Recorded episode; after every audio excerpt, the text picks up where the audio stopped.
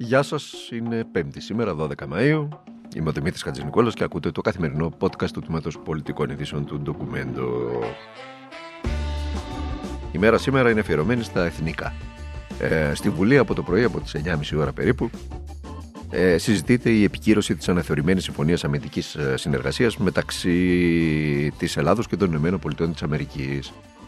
Μια συμφωνία, ξέρετε, που ανανεώνεται ή ανανεώνονταν μέχρι σήμερα σε πενταετή βάση, δηλαδή κάθε 5 χρόνια οι δύο χώρες ανανέωναν τη συνεργασία τους για τις αμερικανικές βάσεις στην Ελλάδα. Έτσι. Η συμφωνία που έφερε η παρούσα κυβέρνηση παραβιάζει αυτή τη συνήθεια, αυτή την κανονικότητα, γιατί η συμφωνία είναι για μια πενταετία. Έτσι. Δεσμεύει, για παράδειγμα, και την επόμενη κυβέρνηση, όποια θα είναι αυτή που θα προέλθει από τις κάλπες, γιατί είναι αυτονόητο ότι στην επόμενη πενταετία θα γίνουν εθνικές εκλογές. Το ερώτημα, ξεπερνώντας κανείς το ερώτημα γιατί έπρεπε να εκχωρήσουμε αυτή τη δυνατότητα, τη δυνατότητα δηλαδή να διαπραγματευόμαστε κάθε χρόνο, γεγονός που όπως και να το κάνετε, από όποια πλευρά και να το δει κανείς, μας προσφέρει ένα πλεονέκτημα, έτσι. Διότι θα πρέπει κάθε χρόνο να συνενείς το να συνεχίζεται αυτό η παρουσία των ΗΠΑ της Αμερικής στη χώρα, τη στρατιωτική παρουσία των ΗΠΑ της Αμερικής στη χώρα, μέσω των βάσεων αλλά και μέσω των ευδιευκολύσεων που τις παρέχουμε στις δικές μας εδώ στρατιωτικές εγκαταστάσεις.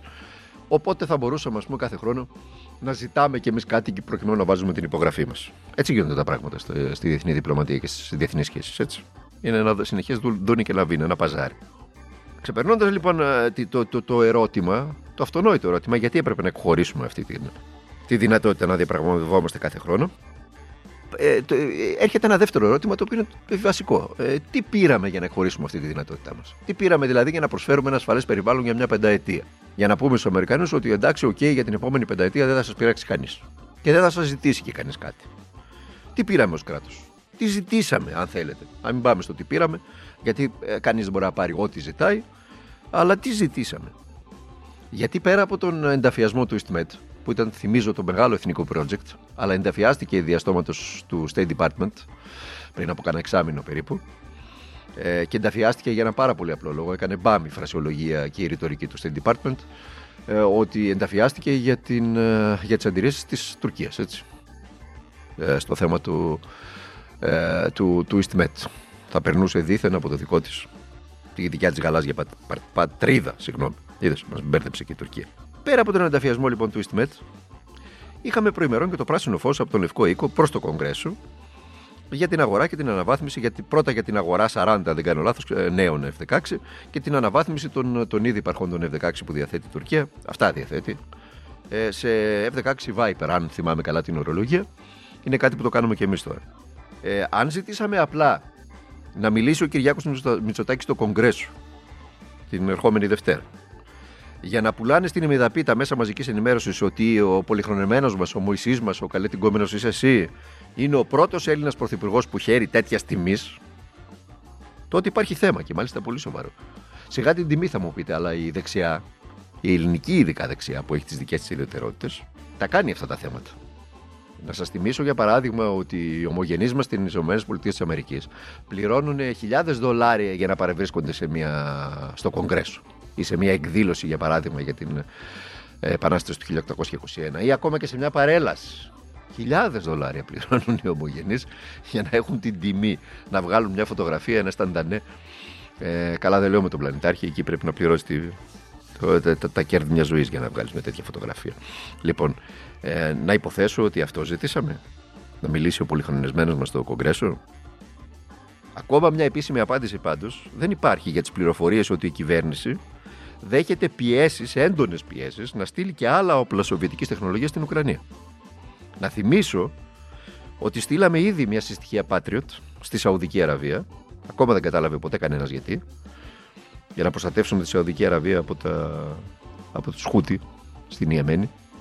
Αλλά δεν κατάλαβα γιατί η Σαουδική Αραβία είναι τόσο πλούσιο κράτος, από το πιο πλούσιο στον κόσμο, έχει ανάγκη της δικής μας συστοιχίας Patriot. Γιατί δεν πήγε να αγοράσει δηλαδή μια συστοιχία Patriot, για παράδειγμα? Πείτε μου εσείς. Και να θυμίσω επίσης ότι στείλαμε για ένα αντιαεροπορικό σύστημα μικρού βελληνικούς 5 χιλιόμετρων στη Βουλγαρία. Στοιχεία Patriot προστάτευε τον εναέριο χώρο της Μακεδονίας, της Ανατολικής Μακεδονίας. Ειδικά εκεί που είναι η Αλεξανδρούπολη. Λέω.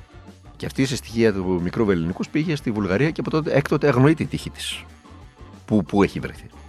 Τώρα κάποια δημοσιεύματα μιλούν τάχα μου για αλλαγή των συστημάτων αυτών των συστημάτων της σοβιετικής τεχνολογίας που δόθηκαν στην Ελλάδα μετά την κατάρρευση της πάλι ποτέ Ανατολικής Γερμανίας και που βρίσκονταν ως αντιεροπορική ασπίδα στα νησιά μας και βρίσκονται ακόμα και σήμερα.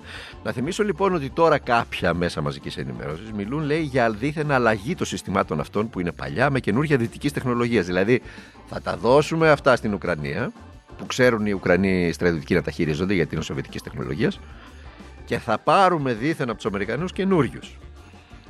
Ο φόβος όμως κάποιων άλλων δημοσιευμάτων είναι μήπως πρόκειται για το αμπαλάζ της αποστρατικοποίησης των νησιών μας. Πάγιο αίτημα των τελευταίων χρόνων της γειτονικής χώρας. Και σε δεύτερο χρόνο είναι το αμπαλάζ της λεγόμενης συνδιαχείρισης. Ο Κυριάκος Μητσοτάκης είναι ένας ηγέτης επιρρεπής της κολακίας, το έχει αποδείξει. Δεν υπάρχει στέλεχος του κυβερνώντος κόμματος. Κάντε μου μια χάρη και μπείτε στις ομιλίες των νέων στελεχών που αναδείχθηκαν μέσα από το συνέδριο του τώρα, προημερών, προχθές. Δείτε τις ομιλίες τους, ακούστε τους. Δεν υπάρχει ούτε ένας στέλεχος που να μην ξεκινάει και να μην τελειώνει με αναφορά στον πολυχρονεμένο. Ούτε ένα. Εκθιάζοντας τον καλέ, την κόμενος είσαι εσύ. Πόση εμπιστοσύνη μπορεί να έχει κανείς έναν άνθρωπο με τα συγκεκριμένα χαρακτηριστικά? Πόση, πείτε μου εσείς? Αλλά πέρα από το πρόσωπο, από το προσωπικό. Ας υποθέσουμε ότι μια σύγχρονη δυτική χώρα έχει δικλείδες ασφαλείας. Η κυβέρνηση οφείλει να ξεκαθαρίσει άμεσα τώρα τα συγκεκριμένα θέματα. Να απαντήσει στα δημοσιεύματα αυτά. Να πει τι συμβαίνει με τα οπλικά συστήματα που μας ζητούν οι Αμερικανοί να πάμε στην Ουκρανία. Να πει τι θέλει να κάνει με τα αντιεροπορικά συστήματα στα νησιά μας. Να απαντήσει αν έχει στείλει στην Ουκρανία και πόσα έχει στείλει. Να απαντήσει γιατί οι Ηνωμένες Πολιτείες της Αμερικής προχωρούν στην κίνηση αυτή, στην έγκριση της αγοράς των F16 από την Τουρκία. Να μας πει γιατί η Τουρκία συνεχίζει να μην εφαρμόζει τις κυρώσεις στη Μόσχα, παρόλα αυτά είναι η αγαπημένη της Δύσης. Πρέπει να πάρουμε απαντήσεις για όλα αυτά. Αν δεν το κάνει, τα αποδέχεται, τα ομολογεί δια της ιοπίστης. Τι πήραμε για την πενταετή συμφωνία για τις βάσεις? Τι πήραμε για να είμαστε αναφανδόν με τη συμμαχία της Δύσης, όπως λέει συνεχώς ο Κυριάκος Μητσοτάκης? Το είπε και σήμερα στη Βουλή. Γιατί εμείς τα δίνουμε όλα, η Τουρκία δεν δίνει τίποτε και κερδίζει εξαιρέσεις? Γιατί δεν υιοθετεί τις κυρώσεις για τη Μόσχα και την ίδια ώρα παίρνει F16, ενώ έχει αγοράσει τους S400? Γιατί εμείς τα δίνουμε όλα και την ίδια ώρα η Βουλγαρία κλείνει συμφωνία με τη ΣΥΠΑ να αγοράσει φθηνότερο το αμερικανικό φυσικό αέριο από ό,τι αγόραζε το ρωσικό? Εμείς τι συμφωνία κάναμε στο αμερικανικό σχιστολιθικό, στο LNG? Μήπως τη μόνη συμφωνία που κάναμε το μεταφέρουν οι εφοπλιστές, οι Έλληνες, με τα καράβια συμφερόντων τους? Μήπως, λέω. Δεν πρέπει να πάρουμε απαντήσεις για όλα αυτά? Είναι πολλά τα γιατί και είναι και πολλά τα φάλτσα. Ο Κυριάκος Μητσοτάκης το ξαναείπε σήμερα στη Βουλή ότι τα κάνουμε όλα αυτά για να έχουμε τη Δύση, δηλαδή εννοεί τις ΗΠΑ και το ΝΑΤΟ, μαζί μας στη δύσκολη στιγμή. Αλήθεια? Υπάρχει έστω και ένας άνθρωπος, όποια και είναι η επιλογή του πίσω από την κάλπη, σε αυτή τη χώρα που να πιστεύει ότι σε μια σύγκρουση με την Τουρκία όλοι παραπάνω, οι ΗΠΑ και το ΝΑΤΟ δηλαδή, θα πάρουν το μέρος μας? Έστω και ένας άνθρωπος υπάρχει? Με αυτές τις επικίνδυνες αφέλειες θα ξαναπορευτούμε. Και όταν χτύπα ξύλο ξαναχάσουμε μια Κύπρο, θα κλαίμε πάνω από τα καμένα? Πάθαμε αλλά δεν μάθαμε. Και τα σημάδια είναι μπροστά μας. Και δεν τα βλέπουμε. Στο όνομα της διαιώνισης των ίδιων μπαγιάτικων και διεφθαρμένων πολιτικών και οικονομικών συμφερόντων. Για να διαιωνίζεται η πρωτοκαθεδρία 10 οικογενειών της οικονομικής ελίτ και άλλων τόσων της πολιτικής. Αυτό συμβαίνει αυτή τη στιγμή στη χώρα. Ή εύχομαι να μην συμβαίνει, να κάνω λάθος, αλλά τα σημάδια είναι πολλά και δεν μπορεί να τα αγνοεί κανένας για αυτό που συμβαίνει. Δεν είναι δυνατόν να πηγαίνει ο Έλληνας Πρωθυπουργός στις ΗΠΑ, οι εφημερίδες του αγαπημένες εδώ να διαφημίζουν ότι θα είναι ο πρώτος ever Πρωθυπουργός ο οποίος μιλάει στο Κογκρέσο και την ίδια ώρα το Κογκρέσο να εγκρίνει τα F16, την αναβάθμιση και την αγορά F16 από την Τουρκία, για να μην αλλάξουν ισορροπίες στο Αιγαίο. Δεν είναι δυνατόν την ίδια ώρα να μας ζητάνε να στείλουμε συνεχώς οπλικά συστήματα στην Ουκρανία. Αγνοώντας ότι η Ελλάδα δεν είναι μια οποιαδήποτε χώρα, δεν είναι Ελβετία, ούτε Σλοβακία, ούτε Σλοβενία, ούτε καμία. Έχει δίπλα της έναν κακότροπο γείτονα. Ένα γείτονα που το έχει ξανακάνει, που έχεις βάλει στη Βόρεια Κύπρο. Και κατέχει εδώ και πάρα πολλές δεκαετίες το βόρειο τμήμα του νησιού. Είναι ένας γείτονας που συνεχώς παραβιάζει τον εναέριο χώρο μας. Είναι ένας γείτονας που συνεχώς αμφισβητεί ακόμα και κατοικημένα νησιά του Αιγαίου και που συνεχώς απαιτεί. Είναι ένας γείτονας που εξαφάνισε την ομογένεια στη Μικρασία, είναι ένας γείτονας που εξαφάνισε ακόμα και την ομογένεια στην Κωνσταντινούπολη. Είναι ένας γείτονας που δεν σεβάστηκε την Αγία Σοφιά, δεν σεβάστηκε δηλαδή το θρησκευτικό συναίσθημα του διπλανού του κράτους και που έχει δείξει με κάθε ευκαιρία και με κάθε τρόπο ότι δεν σέβεται το διεθνές δίκαιο. Όχι πως εμείς είμαστε άγιοι, έτσι, κανένας δεν ισχυρίζεται αυτό το πράγμα. Λέμε όμως ότι υπάρχουν κίνδυνοι στην περιοχή που ζούμε και συμφέροντα και τα έχουμε ζήσει πάρα πολλές φορές στο παρελθόν και τα έχουμε πληρώσει πάρα πολύ ακριβά. Και οφείλουμε να είμαστε πάρα πολύ προσεκτικοί.